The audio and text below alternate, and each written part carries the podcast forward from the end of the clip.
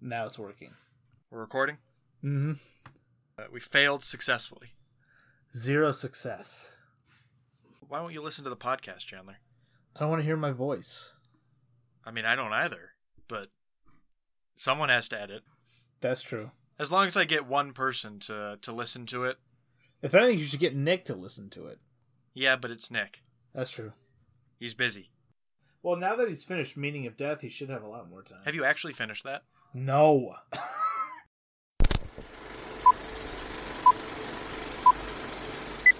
So we finally we we kind of redecided on a name of the podcast, of the podcast. which is Split Take. It is Split Take. That's good. I So that why one. is that good though? Why is that good? Because I don't even know what the podcast was called before. I think I, I think I was just gonna go with Hot Take Oh, that's good. and force the other podcast to get a name. But what if we both agree? What do you mean? Oh, oh yeah, What yeah, if what if we both agree on the take? Then it's a room temperature take. I suppose. But what if what if we're not split in our takes?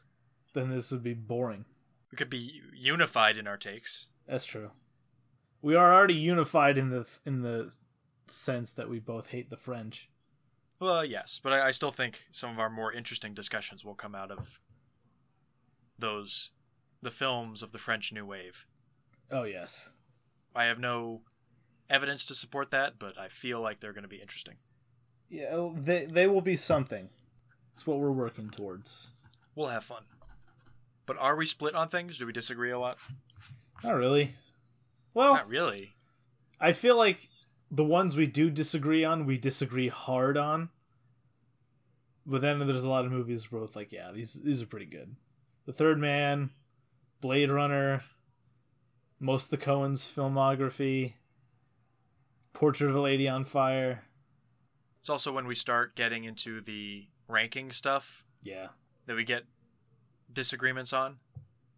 Like you and I can agree that uh, Coen Brothers, they're all Yes. great. There. But as soon as we start putting one over another and finding out which one's the best, then then we have a problem. This is true. But I will say, as far as film appreciators go, I think it's the, the, you'll you won't find two people in this world that are friends and also have Porco Rosso in their top twenty. Well, you might. I feel like that one is just a movie everybody forgets about. It, or they just don't watch. It's a really stupid looking cover. And for the longest time I saw it at my record store and I just thought that looks horrible. And then you watched it. and then I watched it and I said, I sh- I I I shouldn't ever have opinions again. You know, I'm really glad that we, we both share that. We have that in common in our favorite movies of all time list. Oh yeah, Porco Rosso, Hayao Miyazaki, animated. yep. It's wonderful. I would say it's the best Miyazaki movie. I think you would say Spirited Away. Well, let's not jump to conclusions here. That's just one of the places we diverge here. Yeah. Spirited Away just happens to be my favorite. Doesn't mean I think it's the best. There's a good amount of people that would say it's the best. Yes, it is widely widely liked in that regard. I am not that person. I will say that we agree often, but when we don't agree, sometimes you just have the strangest opinions, and that's what makes you interesting. I don't know what else. I don't know which ones I have a, uh, that are strange. Is this the time to get into this? Probably not. We go on for a while about you start listing the movies that over the years we've had arguments about. I don't even remember off the top of my head, but Probably for the best. I feel like Star Wars is a big one. But we can get to that later. Yeah. We'll get to it when we don't watch it on the BFI Top 100. Is it not on here? No, of course not. Good. It's the British Film Institute. Why, why would they why would they have an actual movie on here? Speaking of the BFI list, I have a few things to clarify and follow up from. One of the things I didn't explain was that the the BFI puts out a magazine, Sight and Sound. oh yeah, okay. Okay. You've heard the name, of course. And so that is where the poll came from. Sight and Sound, which is owned and sponsored by the BFI, did the poll, and it appeared in their magazine September 2012 issue. The list will be labeled as like Sight and Sound top 100 movies of all time, or the BFI top 100 movies of all time, and I feel like It's important to clarify that for people who are not too familiar that those are the same thing. But BFI sounds a lot more official than Sight and Sound. It does. But you know what isn't official that really bugs me about the list? Hmm. That if you go on the actual website, there are like five movies that when they do a tie, instead of Mhm. breaking the tie or telling us that there's a tie, they just number them the same thing. So there's like five number 54s. And it just skips numbers, and you're like, how did we get a, at this number? And it's just odd. Yeah, no, it's not great. It's not great. I feel like you should just get a get a smaller subcommittee to judge which ones in the tie go in order because it's the top 100 and there's like 20 numbers shared. Or just put them as like, number them all, one from a 100, and then just put tie with and the number afterwards or something. Or say no to the entire list and just do it alphabetical order. you could do that too. Mhm. But what I have done in our episode order thing is I just took them in the order that the website gave them to me. That's fair. That's simple. And then I ordered them. I put 1, 2, 3, 4, 5, 6, 7, 8, 9, 10 to 100. Mhm. Whether or not some of them are tied, some of them are technically in the, the same place, Mhm. but they appear elsewhere on the list for that reason. We couldn't exactly watch four movies that tied in one week. You couldn't. Oh, I could. No, I, I definitely couldn't. What do you mean I couldn't? Yeah, but true. True. He's a full-time employee of the filmsync.com. More like I am the the the only employee. He's he's the prime minister, I'm the vice president. Yeah, uh, you kind of mixed up your analogy there. You're, you know what? Here's a better one. I'm the Uh-huh. prime minister, and you're the queen. Okay, that's that's much more clear. You add substance and culture, but you don't have anything to do with the running. And Nate can be the secretary. Nate, sure, maybe. Yeah, why not? Item of follow up number whatever is in the last episode. You may have noticed that there were quite a few swear words from Chandler. And Jacob. I didn't swear. I swear on special occasions. I'll do it. Oh. but not as much as you will. I will try to keep this to a PG 13 rating unless the film that we're talking about is impossible to talk about without a, a higher content rating. Breathless. For the future, the way we'll label it is we'll put the movie title and we'll put a big fat F. So that way you'll know that one, the F stands for f, which we will be saying a lot. But two, it's there's a 99% chance it's going to be a French movie. So I think it uh, it works both ways. Uh, also, if I ever just like stop talking in the middle of a sentence and it sort of sounds like I'm drifting off, that's me just stopping myself from saying an expletive where I, in any other situation, would have said it freely, but I then have to spontaneously choose a different word. What are you talking about, Chandler? I'm just going to edit that pause out. The audience will never know. But I did want to tell them. There, there were hundreds, hundreds of edits in the last oh. episode. made it made it flow so much better. It was wonderful. Maybe I will leave in some of those pauses just to show the audience that you're you're trying. You're trying real hard. I'm trying real hard. Ringo. I learned that Cahiers du Cinema, the the magazine that uh, Truffaut and Godard wrote in, they have a all time film list. All time? Uh, you know, hundred movies of all time What that year? they voted on. What year know. did this come out? Okay.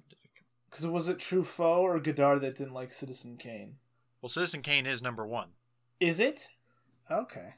There are very few lists that Citizen Kane is not number one. The BFI. Uh, Spoiler both alert. BFIs, both the directors and the critics. they are biased towards their own man.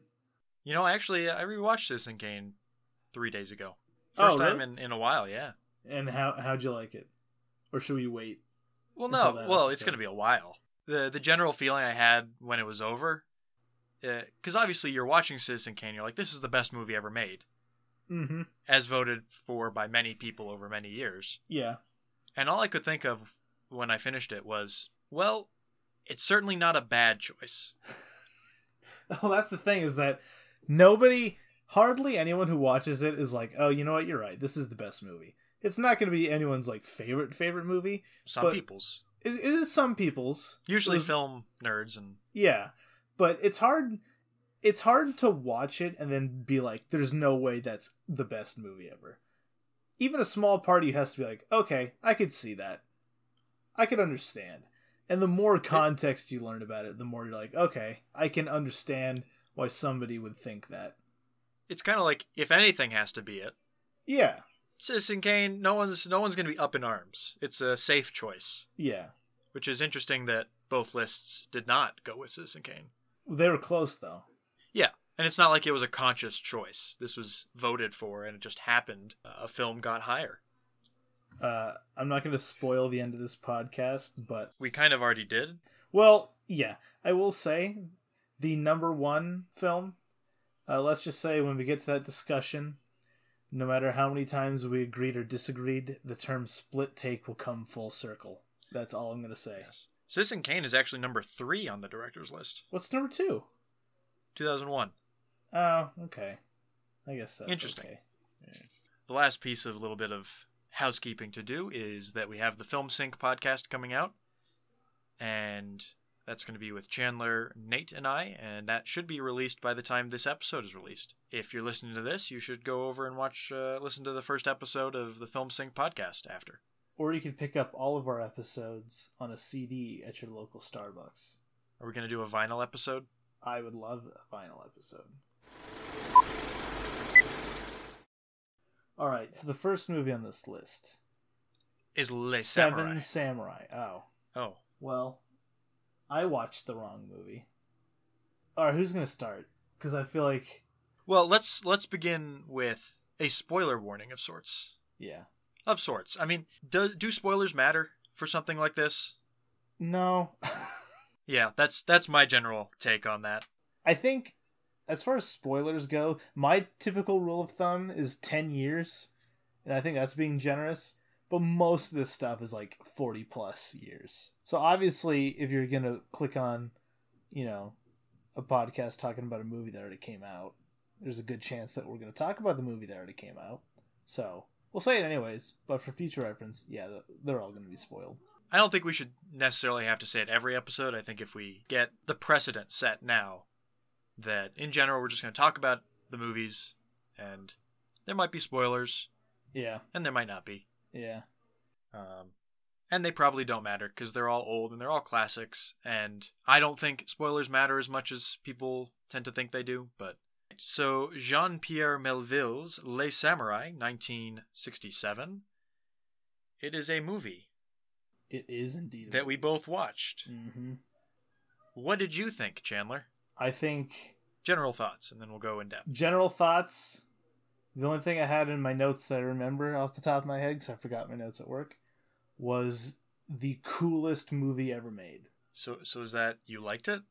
Nah, I liked it a good amount. I think what I mean by the coolest movie ever made is that you know you got the the young crystal-eyed, sleek, badass dude in his nice trench coat and his fedora that he slides his finger across, and everyone's a criminal, and there's shadows and smokes and nightclubs, and I just thought, wow, this is really cool. But I'm also 24, so I don't.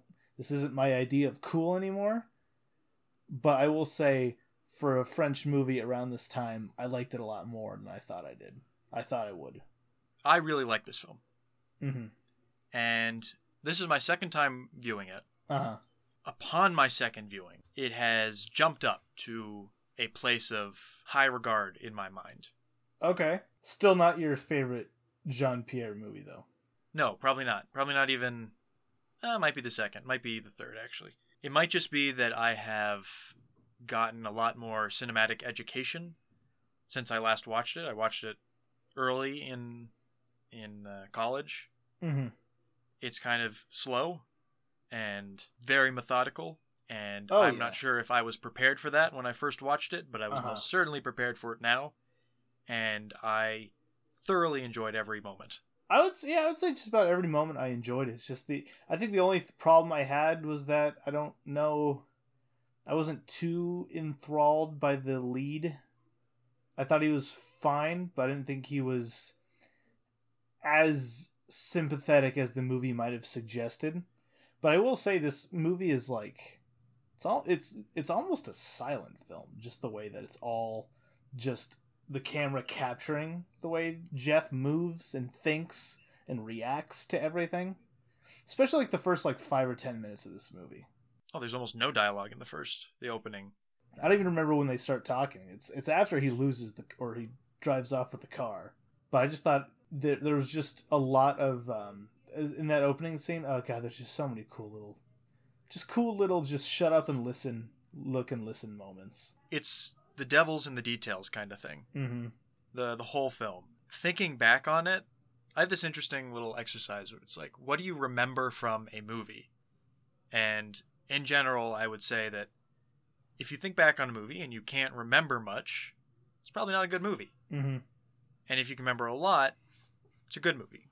Uh-huh. In this case, it's not so much whether it's a good or bad movie, but what I remember. I don't remember any of the dialogue scenes, or barely do. What I remember is the the actions and the gestures and the the minutia of people doing things. Uh-huh. Those those images like stuck in my mind. That's what I'm remembering and pulling from the film. Yeah, the little things like the way that he gets in the car and he and he puts the keys in the ignition one by one and just the sort of cuts of him looking through the mirrors or the rear window and trying and testing and trying and testing or the scenes where the you know the cops are bugging his place Oh yeah. just scenes that you're like you almost feel like you're there you know just sort of watching him do this It a- puts it puts the procedural it puts the procedure in procedural. yeah It, it's very much about how people are doing things. because it really is light on plot the whole movie Oh, yeah. Anytime the movie is going somewhere, it does so very slowly. oh it's yeah. never in a rush to get anywhere. Even in like a chase, and even in like the the chase sequences. mm-hmm. which are fantastic Well, I, I say chase, but he, he runs for like five seconds, and then it cuts to a- a, different, slower shot. the pursuit scenes Yes. that that scene in particular i thought was fantastic you know cutting between the subway stuff and his sort of like just just watching that cop get in the subway and just the way the camera just sort of stares at him through the window as the subway starts to take off that whole time i'm just waiting for the cop to maybe look back for a second and confirm jeff's suspicions and then it never happens. And it's just it's a it's a neat little way to be on edge with little to nothing happening. That's one of the great things that I noticed in this viewing is all the little the moments of almost like paranoia. mm-hmm Well, the the film sparks a, a deep engagement. It's something you have to give a lot to get something from the movie. It's not a passive viewing experience. yeah you definitely have to pay attention There's moments. There's a there's a shot early on which I I really liked, and I wish they did it more. Is he throws the gun off the bridge, uh-huh and the camera rack focuses to a car in the background. mm-hmm This car is never brought up again. It's never anything. But the shot implies that someone is always watching, that you're always on edge of like, where is he making the mistake? mm-hmm Like, who is going to see him? Because everything so far, he, it, it's pretty, it's a flawless crime almost, mm-hmm except for everyone that sees him. also true yeah you know it's a lot of um a, a lot of the way that the camera works is almost like it's through the perspective of uh jeff like i was saying before the scene where he comes back after the um uh the cops bug his place and his bird is a lot more erratic than usual and he comes in and the camera like looks at the bird like when jeff looks at the bird so you can see him start to put two and two together you know and it's one Oh, of yeah. those things that like you have to be just as um perceptive as jeff is because if he didn't key into the fact that his bird was a little more erratic than usual then he wouldn't know that there's somebody else here and he wouldn't know that there could be something that they left. And it's just it's just a very quiet very attention focused movie. And i will say it's it's slow in a good way but sometimes i found it to be slow in an unbearable way. Uh, lots of walking in this movie. Lots of walking.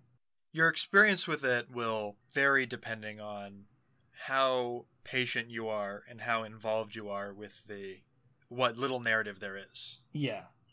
And you brought up, I do think there's an interesting discussion to be had about the main character. You said that you didn't really connect with him as much as the movie maybe wanted you to. Yeah. And I don't think the movie wants you to. I don't That's think that's the point. Yeah. I mean, he's kind of the the whole film. The only times I noticed any kind of emotion coming from him was during the the the tailing and the chase. There's a little bit of fear I saw. Especially when he's in the car for the second time. Oh yeah. Oh His yeah. eyes in that scene are just. It's the most shook we've seen in the whole movie. and then he gives a he hugs someone. Was it his girlfriend or was it the, The blonde the pianist? Yeah, Yeah. I can't remember, but I remember he hugs someone at one point in the film, and that's the most. The ge- he's not like his face is still kind of expressionless, but the the gesture itself is the most emotive Oh yeah. we've seen. He lets he lets himself open just a little bit in that moment.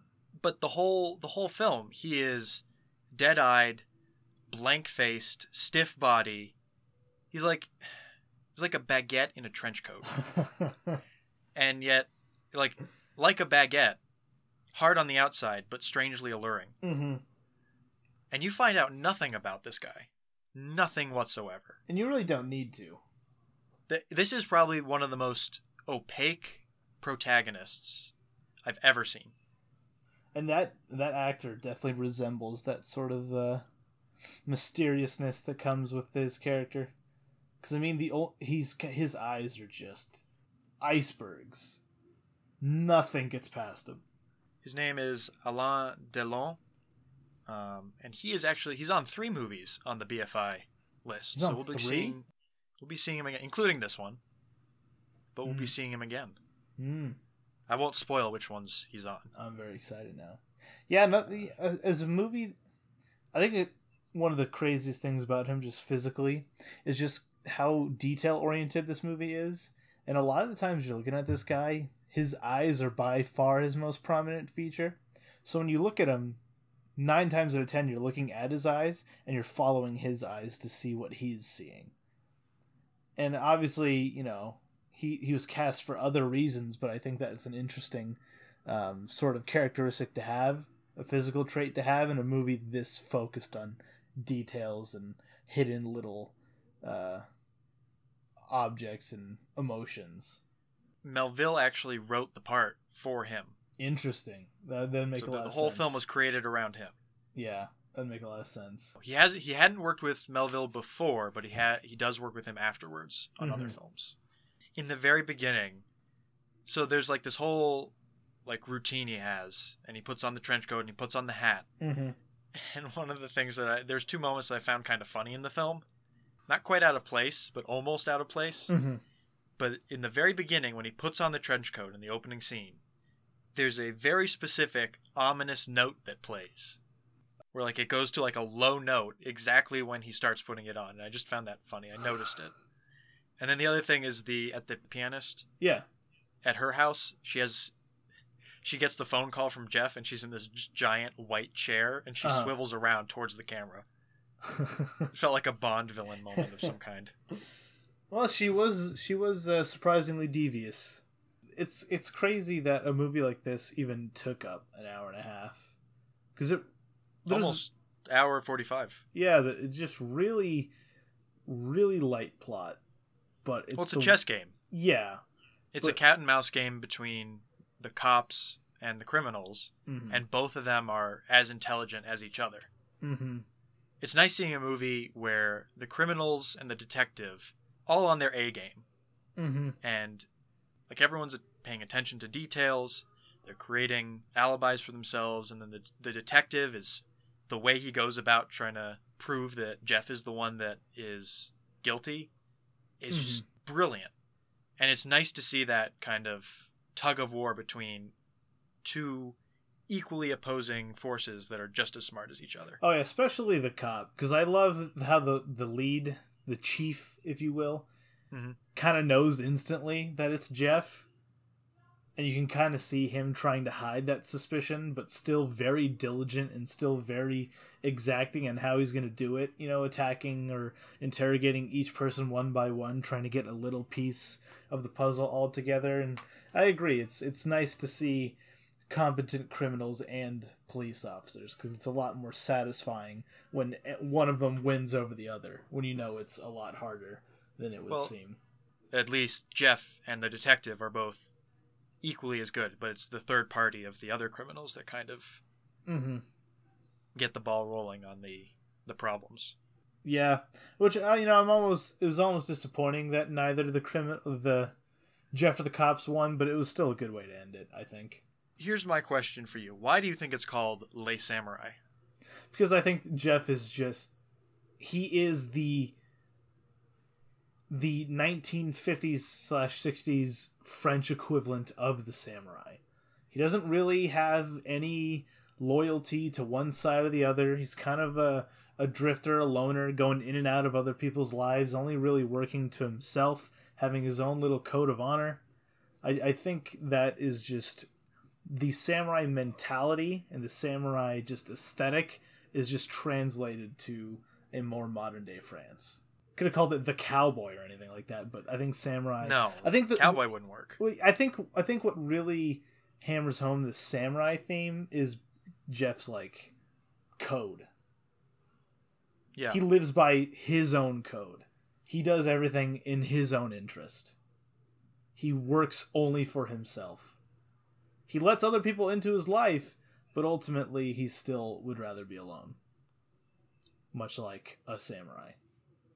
Well, I was thinking about the way that he has his coat and his hat, Mm-hmm. and I would have thought that the easiest way to avoid suspicion was after he had committed the crime, get rid of the coat and the hat.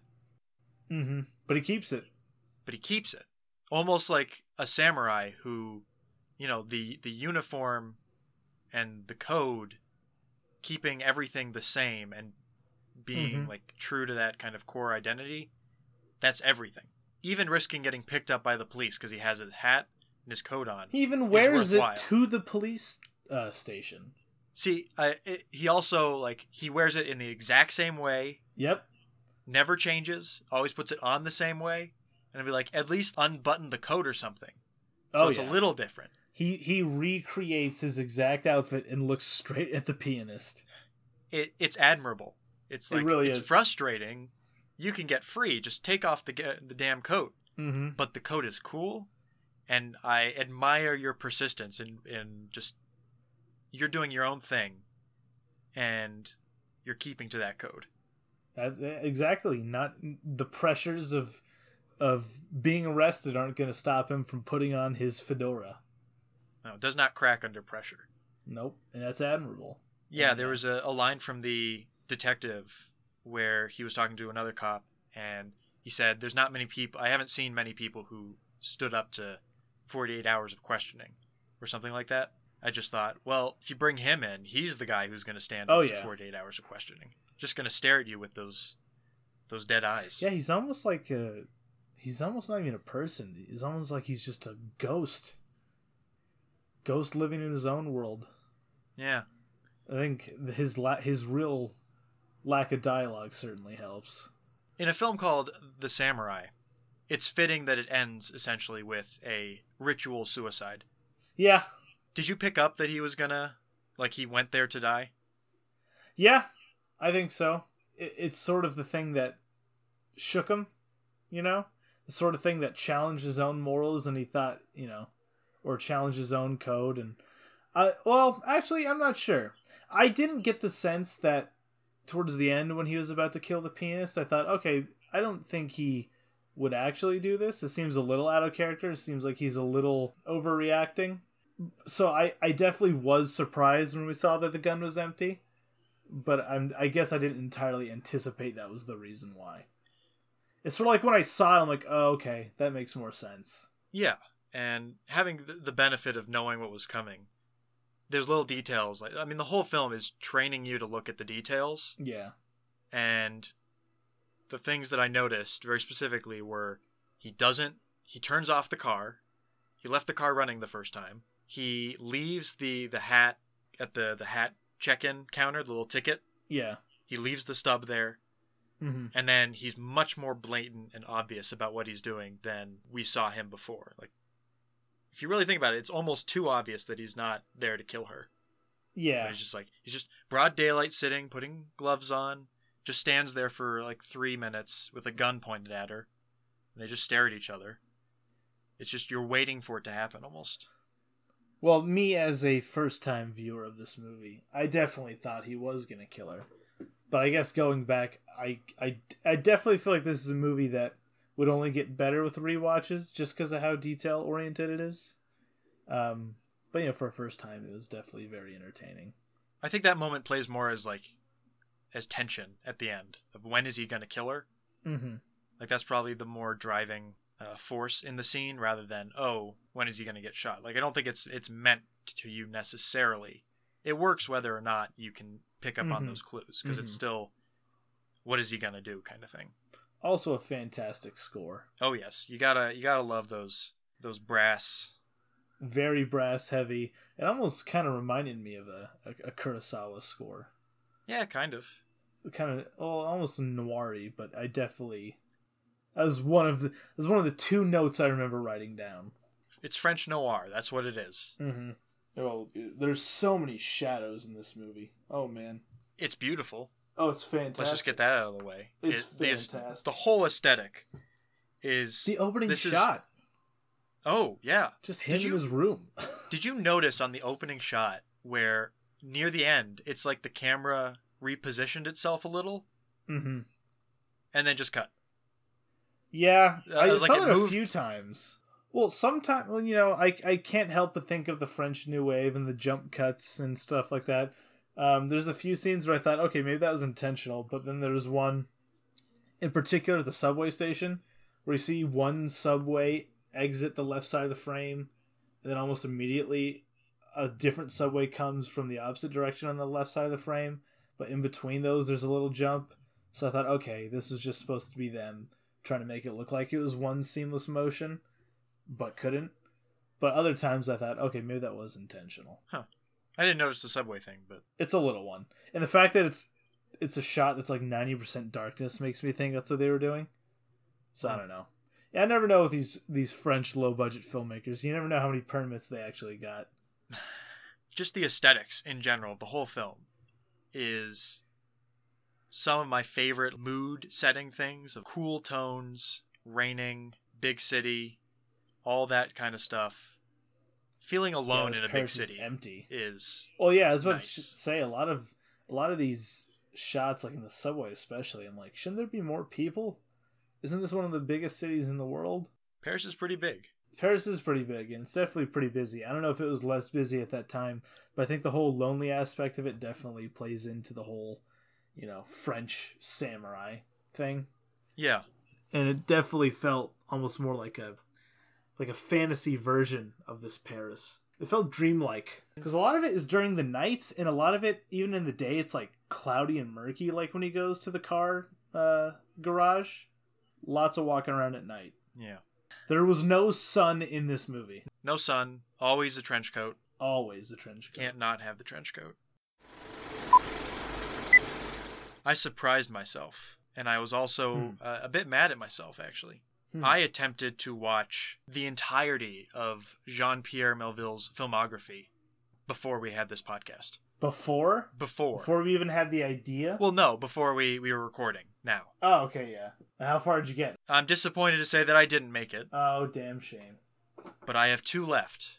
How big is his filmography? Uh, It's only like 13 films. Oh, it's not too bad. I started late. I only started mm, Sunday watching Mhm. his films. If I'd Mhm. started earlier, I could have I could have managed. On Sunday, wow. Yeah. It's only four days of watching movies. Four days, I probably watched nine. Oh, jeez. Yes, it was it was great though. Watching the rest of his movies really perhaps gave me a, a much better appreciation of Les Samurai this time around, and just seeing his style develop over time, because he's much more like a like what you would think of a French filmmaker in his earlier films, Mm-hmm. And the first one I actually watched was uh, Bob the Gambler. Bob. Bob the Gambler. Bob Le Fimbu or something. Hmm. Anyway, the thing that struck me about that film was it was like the film was practically touching the French New Wave, but not. In what way? It it I almost recommend it to you because it's in every way it starts out like a typical French New Wave film would, Mm-hmm. and I was just waiting for it the tropes of the French New Wave to, to come in, but they didn't. There was no jump cuts or anything like that. So you could tell it wasn't a part of that style, Mm-hmm. but just like the stories and stuff felt very Godard Truffautian almost. But how much cigarette smoke was there? Well, there's a lot. It's it's a French film. There's always cigarettes, regardless of director. Most of the criterions, Truffaut criterions, come with a lighter. Do they? Yeah. The other thing that really struck me was in his more in his films after that. That was kind of like the midpoint of his career. Mm-hmm. Where like before it, there was a lot of experimental stuff and more kind of classic French. Uh, he was still finding himself, and then after that, all of his films. This is the category that Lay Samurai is in. Are stylistically very similar to the point where he was almost making the same film over and over again. You say, well, when you say stylistically similar, do you mean to Lay Samurai? Yeah, Okay. So lots of stylistically and narratively. so a bunch of slow movies is what you're saying. Well, to varying degrees, but yes, the the general emphasis on detail over plot. Particularly, what I noticed was almost every, actually no, all of them, they all have a super smart criminal lead, a super smart detective who is after that criminal and almost always knows that criminal is guilty, and the ending scene of like his last five films is always the criminals getting shot. Always. it's the same plot. And it's wonderful. Those are the films I like the best. Uh, when did he stop? When was his last movie? I don't know. I couldn't pull out the year for you. Well, that's that's what I thought was interesting is that this is the kind of movie that if you were to give this script to Godard, he'd make it just a a movie that I'd end up hating because I feel like a lot of the French New Wave is sort of improvisational in a way that doesn't really grip me. But this was so precisely improvisational. It was very personal but very deliberate and I wish more of the French New Wave was like this. It's probably. I don't, does this even count as French New Wave? No, it's not. It's a little later, isn't it? Yeah. Yeah. It's contemporary, but it's not really a part of that stylistic movement. Because I think it's more it's more about style over who and when is making it. Mm-hmm. Because there's plenty of French movies that are made same time that are not new wave films. Because it's more like the jump cutting, the kind of playful cinema, smoking. not playful. I don't all, know. yeah. It it just seems like this is what the, the the stuff that was set up in the French New Wave was was going towards. It almost seemed like a refinement of a lot of those tropes and ideas and styles, and it was just yeah, it, it was just something that I enjoyed a lot more than I thought I would. And now I definitely won't see Jack Nicholson on the cover every time I see it. That's good. If people enjoyed this film, the two other films that I really loved of Melville's was Second Wind, which has a French title that I, again, not going to even try to pronounce, and then The Red Circle. Oh, I didn't know he did the Red Circle. Oh yeah, yeah. I saw that was on your uh, your watch list. Yeah, I've been wanting to see that for a while. Watch it. Is good. It's great. Same kind of, even probably more so. It's dreary, criminal, Is it a heist movie? procedural kind of thing. It is. Okay. there's a heist, a like a 40 minute heist, two thirds of the way into the film. Spoiler alert. It's very much inspired by uh, Rififi. I was about to say, is it? I think it was the same author, Rififi? the same writer. Don't quote me on that. That one, and then Second Wind. Second Wind was also a, a real big surprise. That one's two and a half hours long. Mhm. Every second, I was just, what is going to happen next? Because they're always they're just really Is another procedural? tight procedural cat and mouse. Particularly the the detective the detectives are always some of the best parts because they're all they're almost know-it-alls Mm-hmm. and they know it and there's kind of they're mustache twirling detectives but in a very subtle way and it, it's real it's a it's a joy to watch even though it's slow and dreary in like the aesthetics of the the films It just sounds like French high and low, and I think that, that Oh. sounds great. yes the other thing the one i didn't get around to this is the the one rewatch that i want to do is army of shadows Yeah, because that's your favorite. Yeah, and I think it will remain my favorite. My assignment, or my I don't know how I should should label this, is I at some point in the future I would like you to watch it, Uh-huh. and we might pick up a short little discussion on your thoughts on Army of Shadows sometime later in this podcast, whenever you get around to seeing it. It's not on the list, though. I assume. No, it's not. Unfortunately, I wouldn't be Yeah. I wouldn't be doing this if it was on the list. All right, no, that's fine. Bonus episode. I'll probably watch it next week and see if see what my rethoughts are. Uh, my rewatch thoughts are. How late is it into his career? That's right after Lay Samurai. Okay. All right. Because I, I thought there was something I just really liked about this movie, but I felt like it was the beginning of something I'd like even more. So I'm, now I'm curious to see what that one would be like. It's just been really nice seeing watching a director's filmography all together kind of bunched up and seeing the progression of how he went from A to B.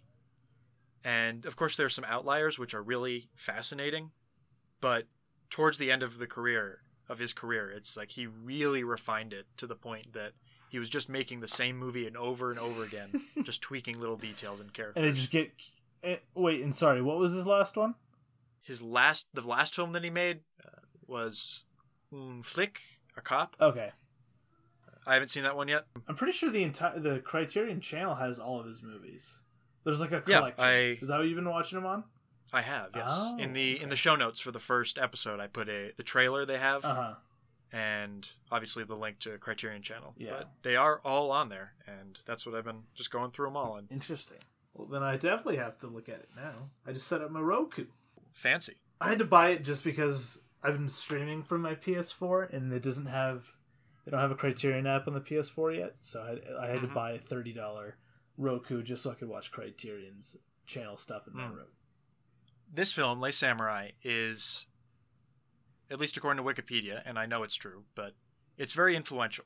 Yes. Can you think of any movies that are quite like this film? No Country for Old Men. Yeah, kind of. That was the first thing that came to my mind. Was a lot of that, a lot of the cat and mouse sort of thing, a lot of the darkness, a lot of the detail, a lot of the slower pace. As far as movies that come after it, I can't think of much else. Because I feel like a lot of movies that do this sort of thing, this cat and mouse thing, they sort of are a lot less subtle about it stuff like Catch Me If You Can or even like the Bourne movies. They definitely have this sort of uh, element of expert criminal and expert cop, but they just inflate it to larger than life. The one, the one main one that I knew was Drive. Yeah, I I see Drive mainly in the similar protagonists. also very very heavily leaning on aesthetics not necessarily the same like kind of mood Mhm. but putting mood above a lot of other things. No, I agree. and nameless very almost nameless protagonists kind of faceless kind of just blank slate Name- kind of people. nameless phantom-like protagonists that are the sole users or the the sole people that can make their accompanying fashion work. Yes. And a lot of emphasis on a very unique type of score as well very similar movies in that regard. No that's a that's a good one. I agree. I i wholeheartedly agree. I'm gonna have to say that the scorpion jacket still looks a little better but i'd feel a lot more confident putting on the trench coat and not looking like an idiot. Maybe for halloween this year i'll go as jeff costello. Get a trench coat a suit trench coat and a hat. Nice and easy. No one will get it. Well, that's the thing. That that is one thing that kind of bothered me about uh, the aesthetic of Jeff Costello, where I'm like, okay, this is like this is almost textbook cool. Like if you were to type but it, where do you think textbook cool came from that's true. That is true. Not necessarily the from thing here, is, but you you put on a trench coat and a hat like that. There's a million things that people think you are. Oh, you're Humphrey Bogart in Casablanca. Oh, you're uh, any other number of detectives. Oh, you can be Scarface or something like that. But you put you put on that scorpion bomber jacket, and you are the driver. But you will also look stupid because you are not the driver. Maybe that's what works better with Jeff, is that anyone could buy a trench coat. it, it could be anyone. It could There's be you. of it could be anyone. We could all be Jeff. Aren't- We're all like Jeff inside. All there's a little bit of Jeff inside all of us. Well, I'd be remiss uh, if I didn't tell you that Jean Pierre Melville was in Breathless. Was he really? He, yes, I didn't do enough research to figure out what he was, but I know it was just he he did appear in the movie. I'm gonna I'm gonna finish my my review my viewing of Melville's entire filmography, Mhm. but I think I can confidently say that he is my favorite French director. I don't I can't name any others whose work I've seen enough of to make that statement, but I do like this movie. It's good. I recommend the rest of the stuff. So I, I will give it a look since it's on the channel. But next episode, whenever that will be, is going to be last year at Marienbad. I have never even heard of this movie. You have you haven't heard of this film? I'm looking it up right now. Directed by Alain uh, Re- Rene. I don't know. I've I looked up how to pronounce his name, and every time that I I go to say it, actually, really, anytime I go to say a French word, I always second guess myself. I'm like, is that how you say it? Maybe I should, maybe I should get French lessons, just so I can pronounce all the French movies. Oh, it's only 94 minutes. Yeah, short. Huh. I've heard a lot of uh, interesting things about it, and I'm excited to see it. Oh no, I have heard of this. Okay, I've it heard won the, the Golden Lion at the Venice Film Festival in 1961.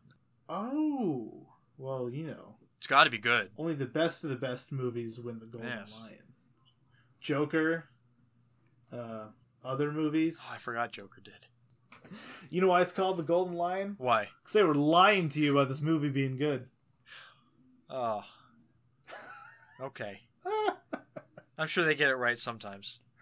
I'm sure they do, just not this year. Yes. Well, I'm looking forward to it, and for as far as finding it, you're gonna have a bit of a tough time. It's not on the Criterion Oh, channel. You can, of course, rent it online from various places like YouTube Yeah. and Google. You can also, I believe, there is a copy on Vimeo, just on Vimeo, online. just on Vimeo. Just look up, watch Last Year in Marienbad, and there'll be a link to Vimeo, and there'll be the full movie. Hmm. You know, the quality's not perfect, but I think it will do if you really don't want to pay for it. As long as it's not terrible.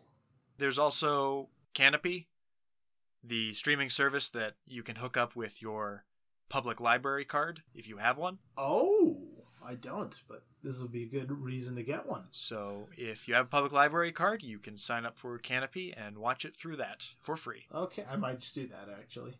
I feel like there's gonna be a lot of movies I can get through Kanopy on uh, this list, Maybe I don't know. so I'll do some research before. But that sounds good. Well, that's it. Any any parting thoughts about Les Samurai? One of the best samurai movies I've ever seen. Not not one of the best samurai films I've ever seen, but Well, does it? Well, here's a better question: Does it deserve to be on the oh, top 100 movies of all time list? I can, I can see how it is. I could see how it would be. Because I feel like this is again, like I said, a lot of what the French New Wave is working towards. A lot of the sort of thematic and stylistic sensibilities of the French New Wave, but stripped away of all of its just snobbery and annoyingness. so if this is just sort of the swan song for the French New Wave, and we can just ignore everything Godard and Truffaut did before that, then yeah, I'll say it deserves to be on there. I'll say hundred is like the perfect spot for it, but I would s- I could see the argument for putting it here. Melville was a uh, a uh, he was a freedom fighter against the Nazis in France. Oh, really? The name Melville, he liked the the author Herman Melville, so he took it as a Oh. pseudonym and then just kept it after the war. Huh? What's his real name then? I don't know. He doesn't have one. Oh, true. Jean Pierre Melville, that's his name. You need another one? I mean, you don't get more French than that.